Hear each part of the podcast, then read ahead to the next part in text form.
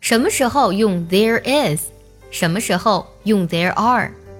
这个问题是不是困扰你呢？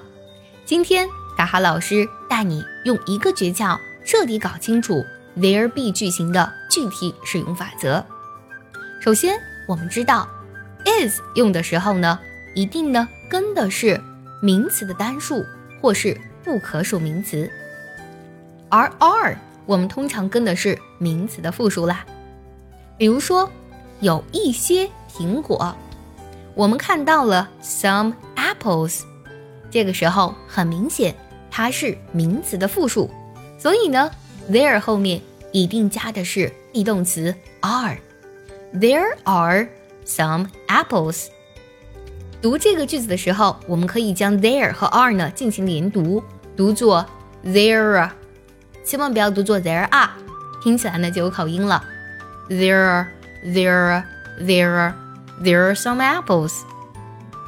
再来看，有一些水。很多同学看到了 some water，可能会想到，那是不是用 there are 呢？因为看到了一些。但是我们的重点呢，在后面的 water。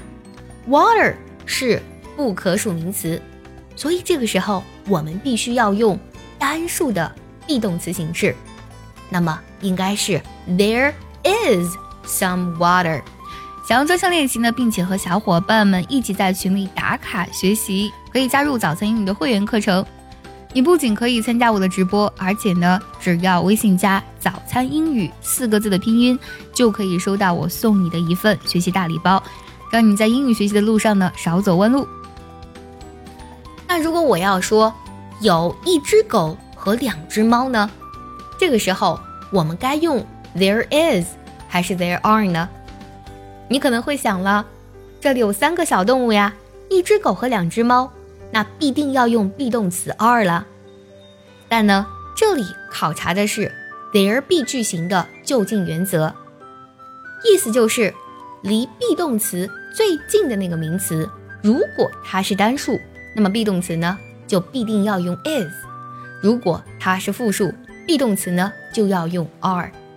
那么在这里呢，我们讲的是有一只狗和两只猫，而一只狗是单数的可数名词呀，所以 be 动词也一定要用 is。所以这个句子呢，我们就会说成 There is a dog and two cats。今天我们学习了 there is 和 there are 在用法上的区别，你都学会了吗？